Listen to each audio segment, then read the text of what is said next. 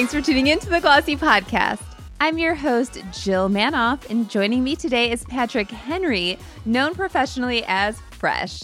In 2018, after growing a reputation as a tailor to the stars, he established the LA based luxury fashion label Richfresh, best known for tailored to a T suits and tracksuits.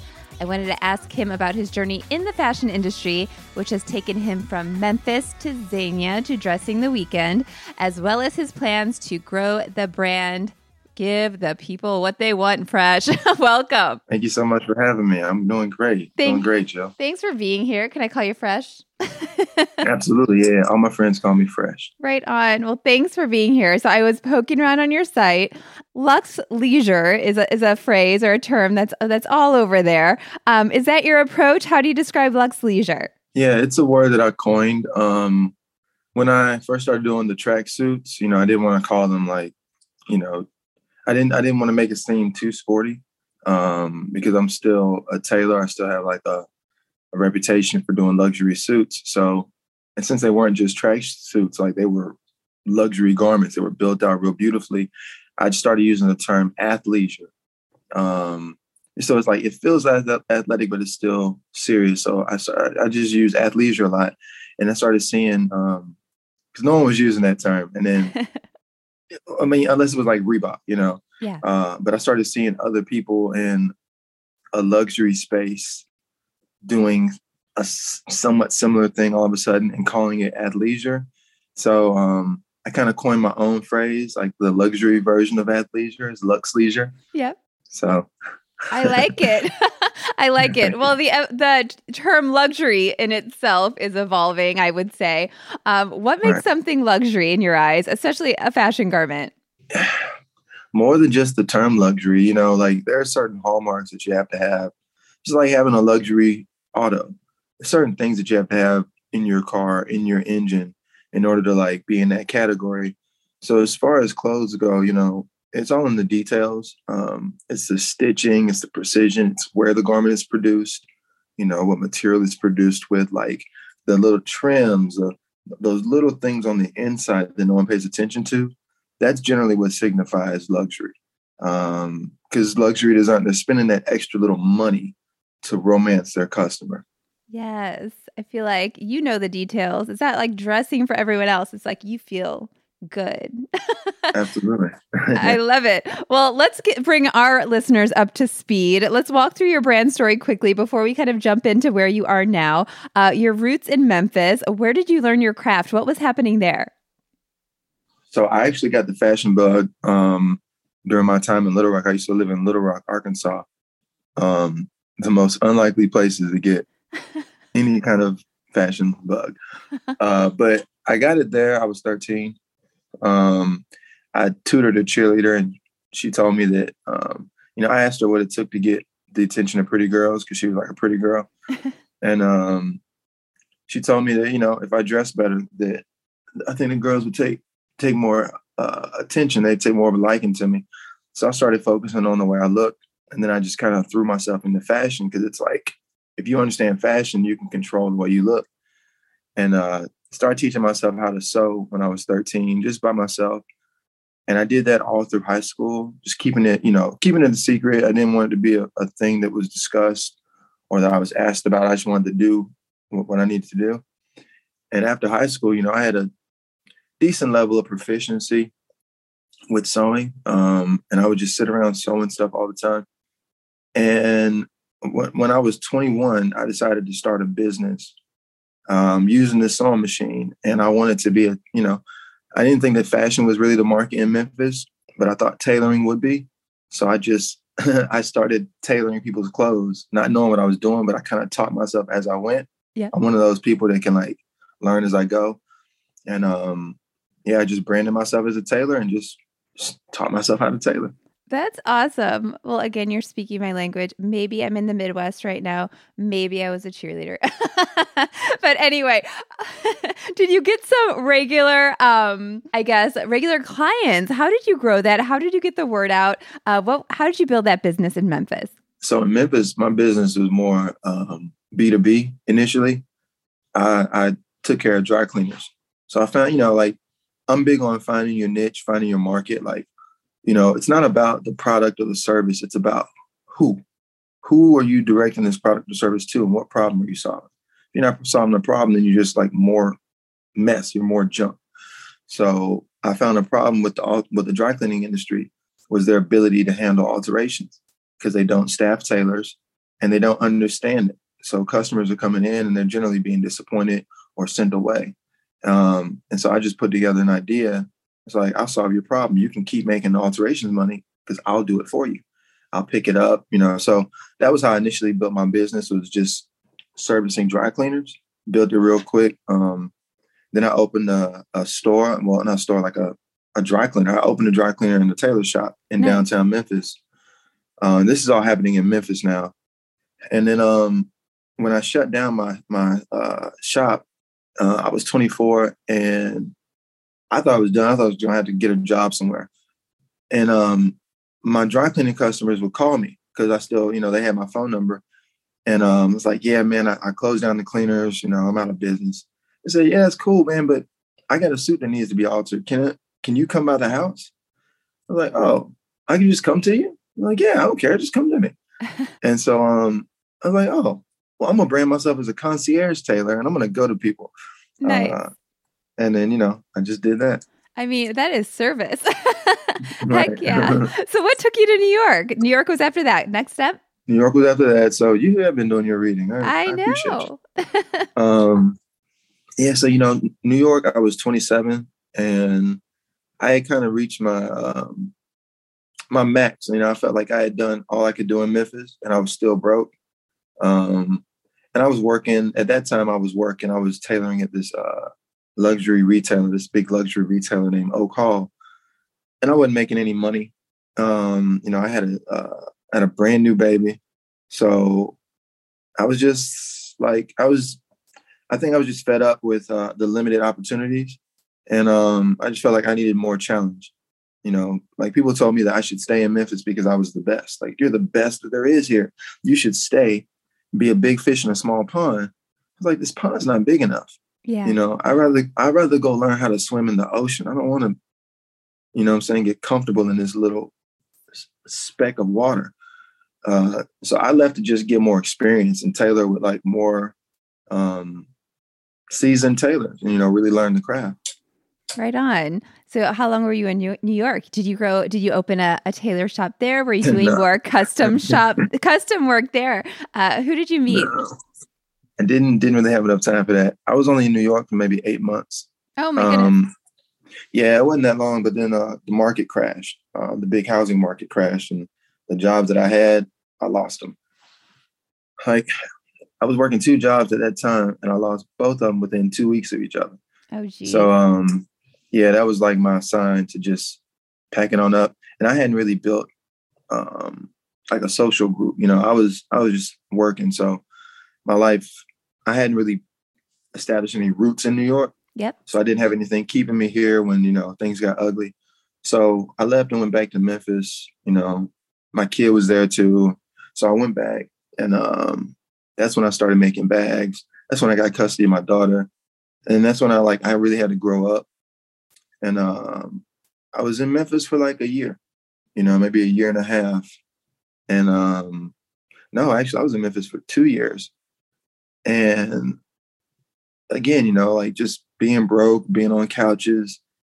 Um, and now I'm making these beautiful bags that people are like really wanting them. But I, I know I could sell them for more. I know I could do more. But I'm, I'm back in the wrong market. So I got to do this again. And I decided this time instead of going to the cold, I go to the warm. so um, you know, we just me and my brother and my daughter, we just drove across the country to the West Coast. Didn't know anybody, never been. We just figured, you know, why not? Yes. I love it. And you got a, a, more of a corporate world job, yeah? Was that out of the bat um, when you were at Zegna, or uh, when did that go down? No, so Zegna was um, Zegna was Los Angeles. So when we moved to California, we settled in San Diego at first. So we were there for um, three years. It's crazy. Um, just you know all the ups and downs. I restarted my business there. It was like fledgling. Had to shut it down. Um, you know, I had a lot of like family tragedy. You know, like my my dad passed like a year after we got there, things just weren't really things weren't flying. It was it was one of the roughest periods ever. Um, just being in San Diego that whole three year period. And and my brother and I, we started a business with someone. Um, you know, like six months in, uh, you know, God takes all the money and dips. So nice. We're like, shit, you know. So we're back on couches and back struggling. And I said, man, I'm out. I'm going to Los Angeles. I'm I'm, I'm done with this San Diego shit. So I moved to LA, and it was my first job because I didn't work any jobs while I was in San Diego. I'm just very anti-job. But you know, I, I didn't want my, my kid to keep suffering and have this uncertainty. Um, so I put out my resume all on Rodeo Drive just to get jobs tailoring. I just wanted to tailor. And um, Zegna called me in for uh, an interview. And when they saw me, you know, I was I was in a really nice suit that I had altered. You know, I look nice. I'm young. I got tattoos and stuff. And they're like, "You're a tailor?" I'm like, "Yeah." I'm like, "Nah, man. You need to be working retail. You could be doing sales." I was like, "Look, I just need a job, man. It's whatever." so they hired me to do sales. I ended up being um, the number one in sales at, at, my store, like consistently, and it was a piece of cake. And it um really gave me the confidence to to like, oh man, you can sell a luxury product easily, even though you're like kind of rough around the edges. You still have a look, and you you have a way of connecting with people. You could do this on your own. Um, and then you know things got weird at Zegna. Uh, the environment wasn't as warm and welcoming as it once was. And I knew it was time to go and, and, and forge my own path. And uh, I left in 2014 and started my first business in LA, which was called Rich Freshman. Wow. Uh, yeah, so it's uh, it was an early spin. You know, uh, it was inexpensive suits. They were like six hundred dollars, eight hundred dollars, made in China, but they were cool. They were colorful, like you know, just colors that you weren't used to seeing: orange suits, pink suits, light blue suits.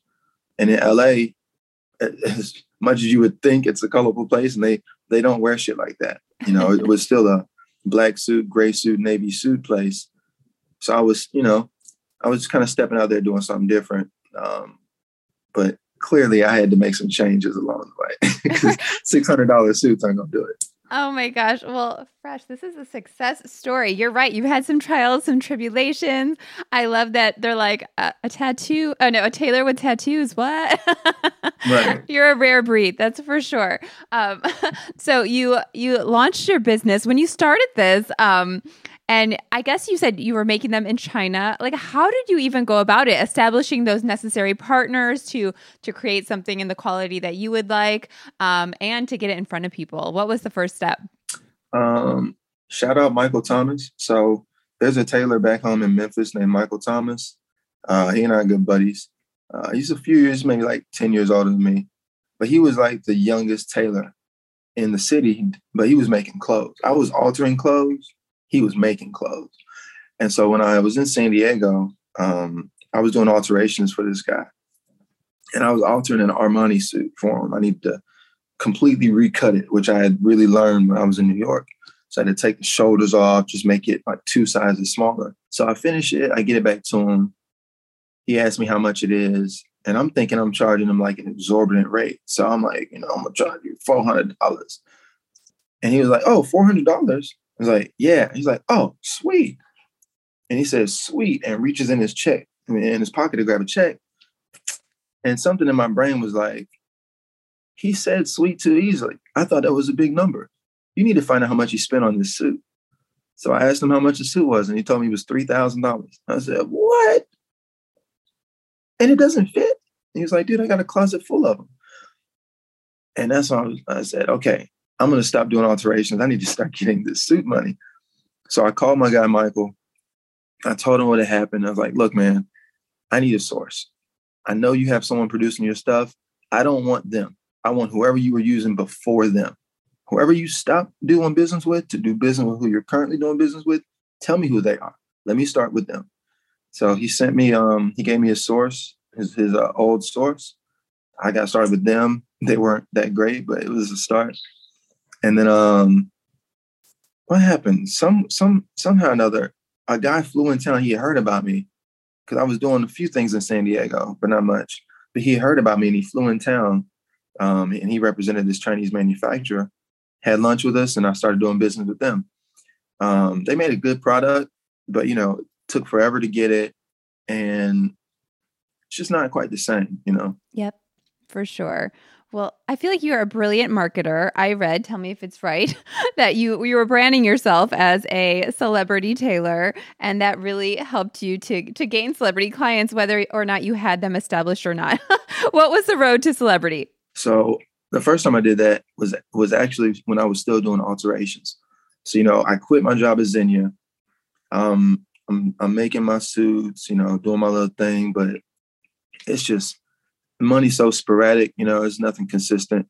Um, and so, you know, I know how to do alterations, so I start doing alterations, but just for like regular jobs. Um, and, you know, it's money, it's money, but I always feel like you can do more, you can do more. And um, I, I think I bumped into someone who was like a seamstress, and she said that she took like she just did stuff for celebrities. And I was like, damn, I should be doing that shit. And uh, I just got my Instagram going and I just put in my caption, celebrity tailor. Uh, and then someone hit me up and they said, Hey man, I hear that you do you you you work with celebrities. Oh yeah, all the time. like really? like yeah, sure. He's like great because um we, we we we we need we need somebody. Uh, and I told my people about you. So can you? The next thing you know, I'm at a studio and I'm oh man, you're a celebrity, and I'm altering their suit or. And then I started doing all that. And then I was like the go-to guy doing alterations for all the celebrities. But I was still broke. I was like, wait a second, I'm still broke. Uh, so at a certain point, I just kind of got fed up with the alterations. And I was like, you're you're you're doing it again. You're accepting the small dollar to fix people's clothes. You should be the clothes. Uh, so I called everyone. I told them I'm not doing alterations anymore. I'm just making clothes now. And I went right back to Instagram and I typed in again, celebrity tailor. But this time, it's not for alteration. So when the phone calls came in, because I knew that they would come in, like I'm I'm a I'm a manifester. So like if I want something, I just kind of I put it in front of me, and it always you know it, it, it comes to fruition. So I knew that the calls were going to come, but the conversation would steer them in a different direction this time. Like, yeah, I'm, I'm a celebrity tailor. I make the clothes. And then all it took is one celebrity saying, hmm, okay, well, make me this. You do a good job, your words, you know, your name spreads, and you get two, and you get three, then you get 10, then you get 20. And that's how it happens. Right on. Was the transition from alt alterations to making clothes like is it just you've dealt with enough suits in your day you you you can figure it out or was that like a tough tough transition for you it was an easy transition um because yeah again like i had I had done so much tailoring work on every suit brand you could think of Tom Ford, you know, Zegna, Armani, like all the big brands, all the small brands. So I knew like some suits are made this way, some are made this way. Like, what shoulder do I like? Because I'm, I'm looking at these pieces and I'm critiquing them for the style. I'm doing the work, but I'm still critiquing the style, looking at the little detail elements. And then when it was time for me to do my thing, I had like just a whole library to to reference and just pull from. It's like, hmm, I want this to be like this and this to be like this, and I want my pick stitch detail to be like this because I've seen it and my my eye was drawn to that. Um, so yeah, I kind of had a cheat code. It's a little unfair. yes. Was somebody um was there somebody that wore your suit that really uh gained you a lot of recognition and and made you more of a go-to than you were before? Oh, 100%. John Legend and Kevin Hart. Like those are my two the biggest celebrities that I got when I first started Richfresh, I had written their names on a whiteboard before I, I ever started. I had like this list of like 12 celebrities that I had to have. I think I've gotten all of them except for, I think I, I may have gotten all of them now. Nice. Um, but I just reached out to their stylist and said, Hey, here's who I am. This is what I do. I think you should connect with me. And um, they did. And the rest is history. Yeah, but your most iconic work recently has been working with The Weeknd on his look for his album last year. Now, you're the one behind his whole silhouette for this era. How did that even happen? Yeah, came up with the idea. You know, he called me one night because I had made a suit for um the guy that owns the label that he's on, XO. I made a, a suit for his son. They were doing a christening. So I did a suit for Sal. I did a suit for his son. and he said, "Hey, bro, I need you to do a suit for Abel because he's the baby's godfather." I was like, "Okay, cool." So he calls Abel. He says, "Hey, bro, I'm sending um fresh to you, bro. He's gonna make you a suit, bro. I need you to wear it for the Christmas." He's like, oh, "Okay, cool." So I go to his house. I'm like, "Hey, what's up, bro?" He's like, "Yo, what's up, bro?" And that was it. I just took his measurements and came back a week later with this navy suit. They wore it to the christening. Afterwards, he calls me. I was just at the house chilling, and he called me and said, "Hey, man, I really like that suit. Like, bro, I really like what you did with that suit, bro. Like, I really enjoyed working with you. Like, we got to do some more work together, bro." It's like it's the fucking Weeknd. Like the fuck. I'm like, yeah, man. of course. Like, what you got in mind? He said, actually, man, you know, I'm working on my new album, and I don't know. I I want I want a different look. Like I want something different than what people have seen, and I just really like your suit. I'm like, okay, well, what you thinking? It's like, bro, have you ever seen Casino? I'm like, mm, no. Was it Robert De Niro? He's like, yeah. He's like, bro, I want something that feels like Casino, bro. Like kind of edgy, you know. Yeah, uh, I'm, I'm I'm doing my my impersonation. He's with the, you know, you know. Um, I was like, uh, sure. So I'd stop what I was doing. I watched Casino, and then um, I hit him back. I was like, oh, dude, I know what you mean. He's like, yo, bro, like, you know, just like something that feels like that. And I put together three concepts. Um, and the I think the second or third concept was red jacket, black shirt, black tie, black pant, just having the red and just the jacket, black pocket square. Um, he was like, I like that one, bro. It feels dangerous, bro. I love that one. I'm like, all right, cool, shit. Well, let me do one. And uh, I did it. Like I flew to Vegas and was there for the video. I did, and not just him. I did the clothes for him and the producer, Metro Boomin. Um, I thought it was just gonna be a one-off thing because I did, I did two looks for Abel for that video when we get there, we're in Vegas, and I gave him look number one, which was the red suit and the black pants and the black shirt. Look number two was this like, it was something off of like fear and loathing. So it was more of like a brown concept with a colorful shirt. And uh, he was looking at them. He tried on the red suit, and they were like, "Okay, man." So, um, and then for scene two, we're going to switch into this one. And he was wearing the suit, and he was just looking at it. And he said, "No, bro, I don't want to wear the other look, bro. He's like, dude, what do you mean? We, we got this whole thing. He's like, no, bro. I just want to wear this suit, bro. I don't want to do the other one. I just, I just want. I was like, oh fuck, like, did I fuck up? I thought I fucked up. Then he didn't like the other look. And I was like, so what happened? He's like, I don't know, man. He just wants to wear the red suit. I'm like, well, what about this other look? I mean, I, I think I'm still gonna keep it, but he doesn't want to wear it. And I was, I thought I had fucked up, you know. I was like, shit. So the whole video, he just wore the red suit. For Jimmy Kimmel, he, he, he asked for a blue suit. He said, Hey, man, can you do one in blue? That's the only time, there's one time that he's ever been seen throughout that period with a different color suit, and it was a blue one. He had a blue jacket. And after that, he said, No, bro, I'm just to do the red. I like the red more. It's more dangerous. Like the blue is just too like approachable. I like the red. And after that, like every week, they were like, we need three more red suits we need four more red suits. We need two more red suits. Like, what the fuck is he doing with these suits? Let's take a quick break. Who else is on the list? You've dressed the Weeknd. You've dressed Bieber, I believe. Uh, who yes. else? Um, Kodak Black, Obama, Reese Witherspoon. Just did some work with uh, Will Smith. Um, shit, Lena Waithe. Um, just did Cedric the Entertainer for the Emmys. Kirk Franklin, shout out my guy Kirk Franklin. Lots of athletes. Um, Jesus, uh, I did Joel Embiid, Deshaun Watson, um, Antoine Bethea, um, nice. Aroldis Chapman, pitcher for the Yankees. It's a long list. I know I've forgotten somebody. They're probably gonna be upset when they listen to this, but they'll be all right. They'll be all right. Let's talk about women. You mentioned Reese Witherspoon. Um, oh, Gabrielle Union. Yeah. Ah, yes. So did they find you, or did you say I'm doing women's now? I just feel like some women, me, want a great suit, and you, you'll find it. you know, it's their husbands. To be completely honest with you, so with Gabrielle, I got connected to Dwyane Wade first. And I would just be at their house all the time bringing him clothes. And one day she was like, dude, you gotta do me some shit. I was like, hey, you know, I don't really do women's clothes. You're like, oh, come on. So um, the first time we did something, I think was for uh, there was a big event with Dwyane, Gabrielle, and Zaya. Um, I don't know if you're familiar with uh, the daughter Zaya. Yeah. And I got the opportunity to dress the whole family. So I was like, okay, I can do this. Um, you know, I did something for uh, Kevin Hart's wife.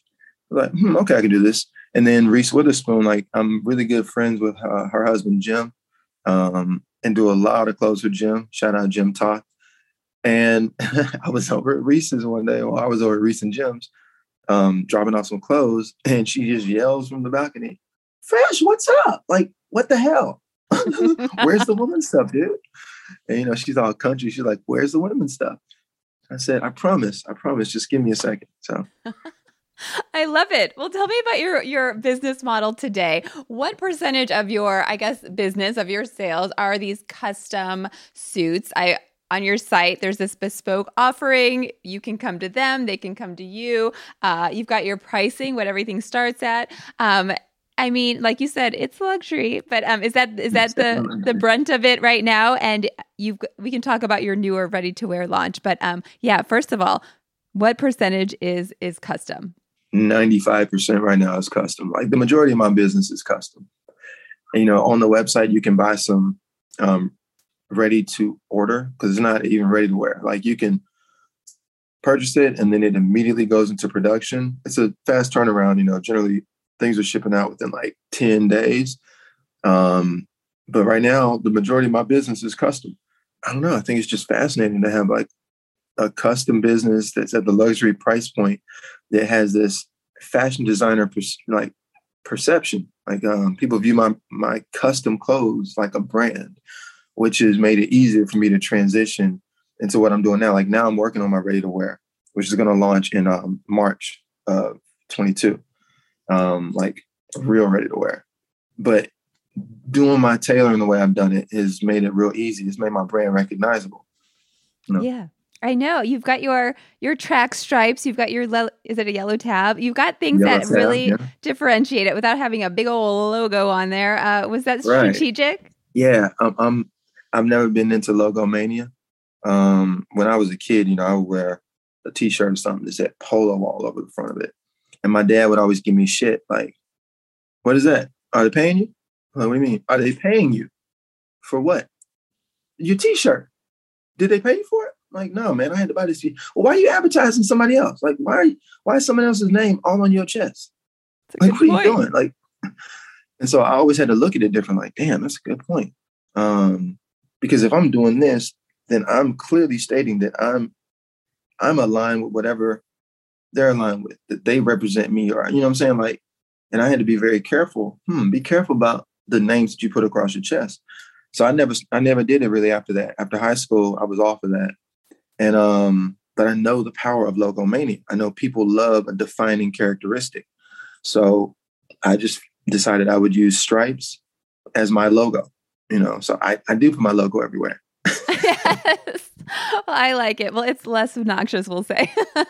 yeah. um, tell me about um I, I, like what you said. Like you said, it's made to order. Um 25 of each. Would love to hear about that strategy as well. Um, is that this is is this made to order collection? Is it Binghampton? Is this temporary as you kind of transition to this ready to wear line? Yeah, so the Binghampton collection was just my initial. It was like my first collection that you can get and it not be custom, even though it was still ready to order. Um, but yeah, 25 pieces, you know, I wanted to keep it very limited because um, I didn't want it to be a thing that just goes on forever.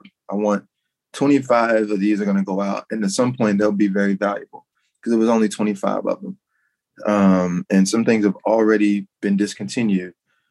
And you know, it, it also puts me in a position where, you know, if you do well in one area, then you're going to sell sell through.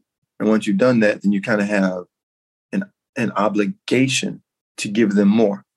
So you know, if I just have like this endless supply, then my job is done. I don't need to go back and refresh it. It's like, no, you've only got so much. So you got to go back and give them some more. For sure. Well, the clothes, uh, they feel, I mean, in terms of maybe the comfort level or the vibe, kind of suited to the times when people are at home and maybe they want a little bit more something more comfortable maybe than a suit uh, tell me about the the impact of the last 19 months on the brand uh, did you feel the need to come out with something um, less tailored um, more casual or what's the balance there no i didn't really change anything um, i just let time do its thing you know everyone's, I mean, everybody got affected. You know, COVID, the pandemic, it hit everybody. I don't know a single, I don't know anyone that it didn't hit. So, um, like my business pretty much stopped. I think from March to March, April, May, June, March, April, May, June. I don't think I made any Richfresh money March, April, May, June. So I went some time. Um, but I didn't give them a like diffusion product. I didn't come up with, you know, a lounge set or pajamas or anything. I just, you know, started another business. Me and my brother, we started um, a company called Henry instead. I'm like, yeah, well, let's just do something else while the world kind of resets a little bit. We don't know what's going on. I can't push, you know, five thousand, six thousand dollar suits right now. It doesn't make sense. Um, but you know, where is where is there the greatest need? There's a mask shortage. Okay, well, how how can we, you know, respond to a mask shortage? Create a company that does a mask subscription so they're constantly in circulation. Hmm, okay, so we did that, and um, just as things were getting back to a sense of of n- normalcy, Richfresh started kind of getting a little bit of traction again but doing what I'd already, you know, already done. Like I didn't do anything different. I just came back with more tracksuits with better suits, higher price point. Um, I didn't have to water down my product. You know, I saw a lot of people water down their brand during this period, and they started using that um, that terrible word sale clearance. You know, got to get some money in. And for a luxury brand, that's like you're done. You know, it just shows desperation, and you can't be luxury and be desperate at the same time. Totally. Well, your your masks are great, I must say. um, oh, tell me about so your your brother as your business partner. Was that new for you? And um, yeah, how about getting that off the ground? Was that all about um, doing some great marketing? Everybody's searching for masks. Yeah. So, I mean, my brother is my business partner. Is not a new concept. Like we've always, I, I knew that one day I was going to become very successful. I didn't want to do it by myself. Like I, I've seen families where only one sibling was the successful one. The rest of them were broke or always asking this one for money. And I thought that that was like, like that was a fail. You failed. You did not do the job. You failed. You should have brought your siblings with you. How can you be the only successful? That's a failure. You're not a success. So I always had that type of mentality. So anytime I tried to start a business, I would always reach out to my brothers, like, hey, I'm about to do this. You want to get involved? So we were always doing stuff. We throw parties together. I used to do catering. He would drive down and uh, cook with me for events. Um, in San Diego, I mean, we started business after business. It was always just the two of us, you know, and so I'm like, that's just what we did.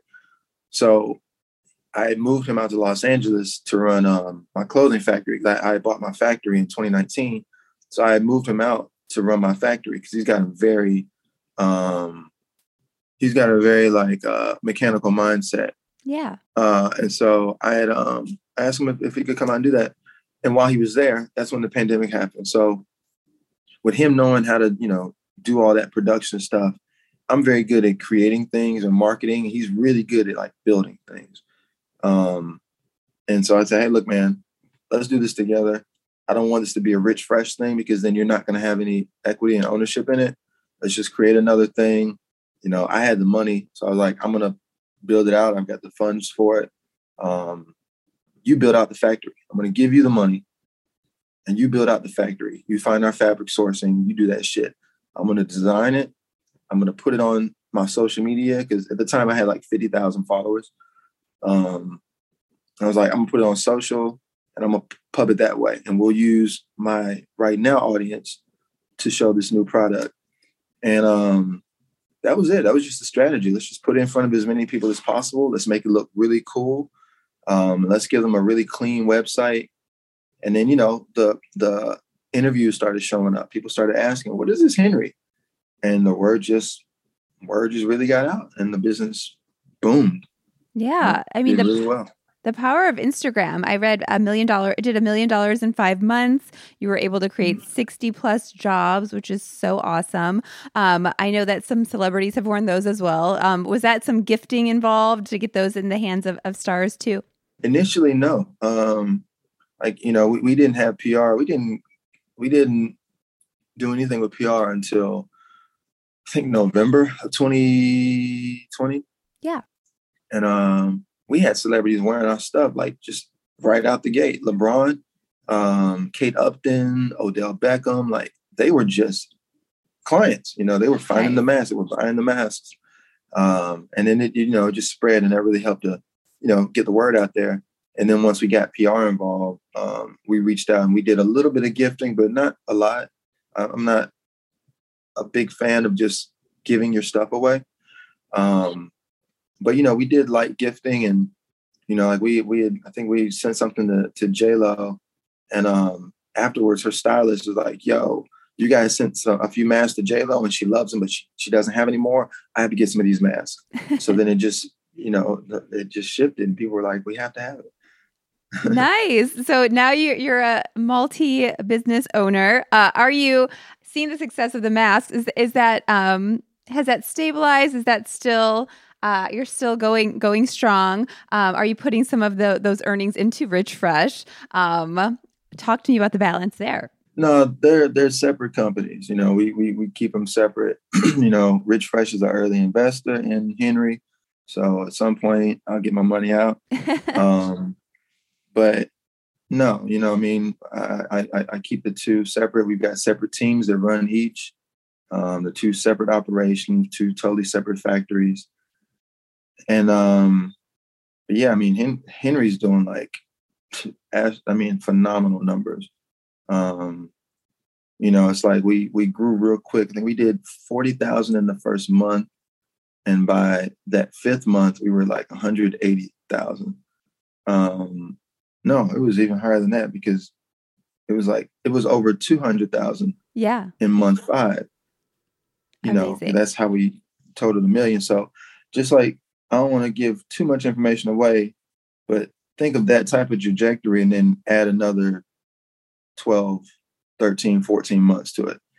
And it's pretty much been moving at like that pace. You know, it hit a few spots where it kind of leveled out, but it's still it just starts climbing, you know, like we're just able to tap into new markets. Um, all the time. You know, it's, it's weird how a mask can touch so many different markets. Yeah, that's great. Well, you mentioned um, PR. Um, where, where, what's worthy of, uh, I guess, spend right now? Whether it's is it is it your Instagram is obviously powerful. Getting some PR behind it. Um, is there any additional marketing? Where, where are you putting your dollars? Our dollars right now. I mean, we haven't been investing in PR over the past, I think, five six months. We've just been very organic. It's like, mm, you know, I I think the PR that we had in place, I didn't see the response that I anticipated. It wasn't the right firm. So we just decided to kind of take a step back and just do the organic thing. We've seen far more success with our organic approach. Um, uh, so you know, and we also we we were doing a little bit of um, online advertising for a few months, and same thing, just with the wrong firm. So we scaled that back. So I think now we're just in a position. We haven't really been putting our money anywhere aside from um, developing the business. You know, Nice. hiring the right people, uh, our sourcing, you know, our machinery, etc. Uh, making sure that like you know we're properly capitalized to do the advertising.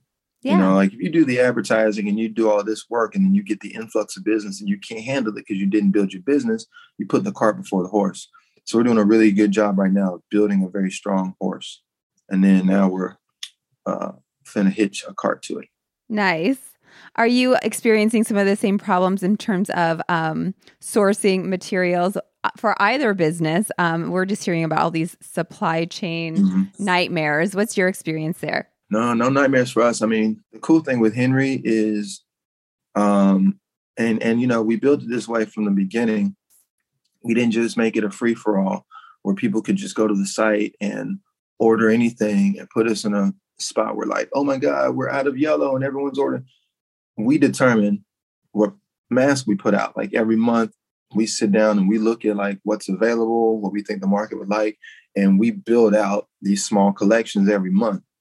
So we're we're never in a spot where we're like selling what we don't have. We always have the supply.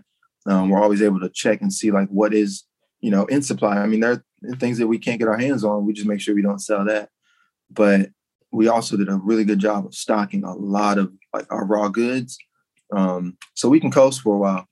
And as far as as Richfresh goes, like a lot of my goods are, um, you know, a, a lot of my fabric is uh, Italian, um, but I also I sourced a lot, and I do have some uh, some partners in Los Angeles who have done the in sourcing, so I can just connect with them and purchase off of them. Oh, great! Well, good. Let's talk about next steps. Um, mm-hmm. does where do you see the, where do you see the brand going at Richfresh? Is it about fundraising? Is it about partnering maybe with a a well known retailer?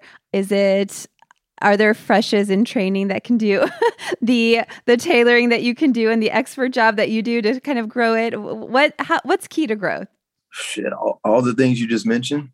I mean, again, I've I've never raised money, you know, for either the business. We just kind of I don't know. We just have a sense, and we're we're risk takers. I don't I don't go to Vegas. I don't really do the casinos, but I bet on myself a lot. So I'll just put I'll put all the money on myself.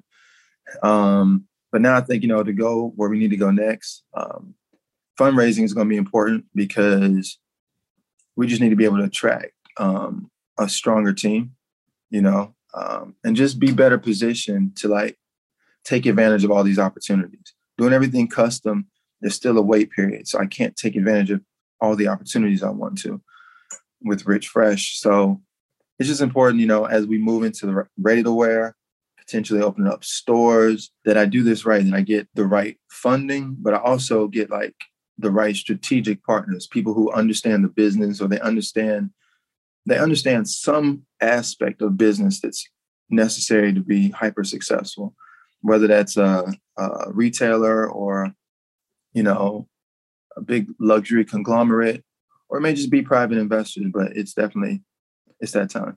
For sure. Well, I know you had um, a brief you had you had an experience at New York Fashion Week through Harlem's Fashion Row. I'm a fan of Brandice there, um, which is awesome. Love Brandice. Yeah. Hey Brandice. Um, so I'm seeing the you've seen the ins and outs of the industry. You've mentioned some um, not being, you know, jazzed about where some of your um, employers were going with with their companies and all of that. Anyway, I would just love to get your take on on the state of fashion, um, like the problems with it, the opportunities for it. Have you had to carve your own way? Uh, that's a big question, but um, yeah, how do you see it right now? Yeah, I mean, um, I definitely had to carve my own way. Um, you know, I'm, I'm I'm an outsider. You know, I'm a fashion outsider, so I didn't go to LA with fashion friends. I wasn't part of a fashion clique. Um, I connected with Brandice because like we're both from Memphis, and she was doing a show in Memphis and just reached out because I think she saw on social media that I was in town. I didn't know who she was. I didn't know what Harlem's Fashion Row was no clue. But I was just being a nice guy, and she asked if I would support her fashion show. And I had a few pieces that I brought with me to show. So I said, "Yeah, cool. You know, I'll put these in your show." And you know, that was really it. I just I was just doing it to, to be nice. And then um, she met with me later. She said, "Hey, this is who I am. This is what I do. Really want to connect with you." Like, all right, cool. Um, I didn't know it would lead to New York Fashion Week. I, that was the last thing I ever thought. But um, it was cool, especially because like I don't have that type of circle. Like I don't have a peer group that's that would get me to New York Fashion Week. I don't have other designers that I hang with. So it was uh it was very interesting that, that it happened that way. Um, I think now at this point in my career, it's important. It, you can hold on to the title of outsider and underdog forever, but like, what does that really do?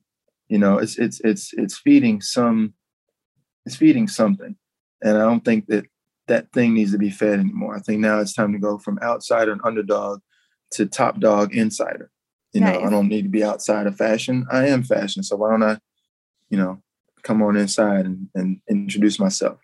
I love it. right on. Did you see the power of Fashion Week, or is that just like it was a good experience? Um, is it still powerful? Uh, still super powerful. I mean, just being able to say that you showed on fashion, like during Fashion Week, and it not be a lie. A lot of people say it would be a lie. I can say it, and it's like, no, I, will prove it. I'll show you. Um, that's powerful. You know, it's just as powerful as getting all these celebrities. Like, and you actually you put so the Emmys, you, yeah, really for his video, it, it's credit, it's, it's credibility and it's validation. So, but it's also pressure because you you know you don't do Fashion Week and then and then you just fall off. There's an expectation. If you do Fashion Week, people are expecting more. So you know it's a it's a it's a double edged sword. You know, people want the um they want the thing because it feels good, but you got to also be willing to do the work that comes afterwards so you can maintain your position. Right on. And last question for you. What can we expect from this ready to wear rollout in March? Will there be women's as well? Will there be some great tracksuits in the mix? What can you share? It'll be men's, it'll be women's, it'll be Richfresh, it'll be stripes. It's going to be so beautiful.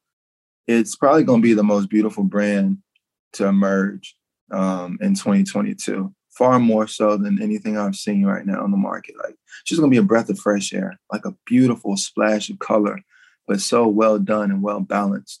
You know, um, I'm really excited to show. I'm really excited to show to people. I'm excited to see it. Awesome. Well, Fresh, thank you so much for taking the time for chatting with me today. This was so fun. Absolutely. I appreciate you, Jill. That's all for this episode. Our theme music is by Otis McDonald. If you liked this episode, be sure to share it with someone else you think would. Thanks for listening to the Glossy Podcast.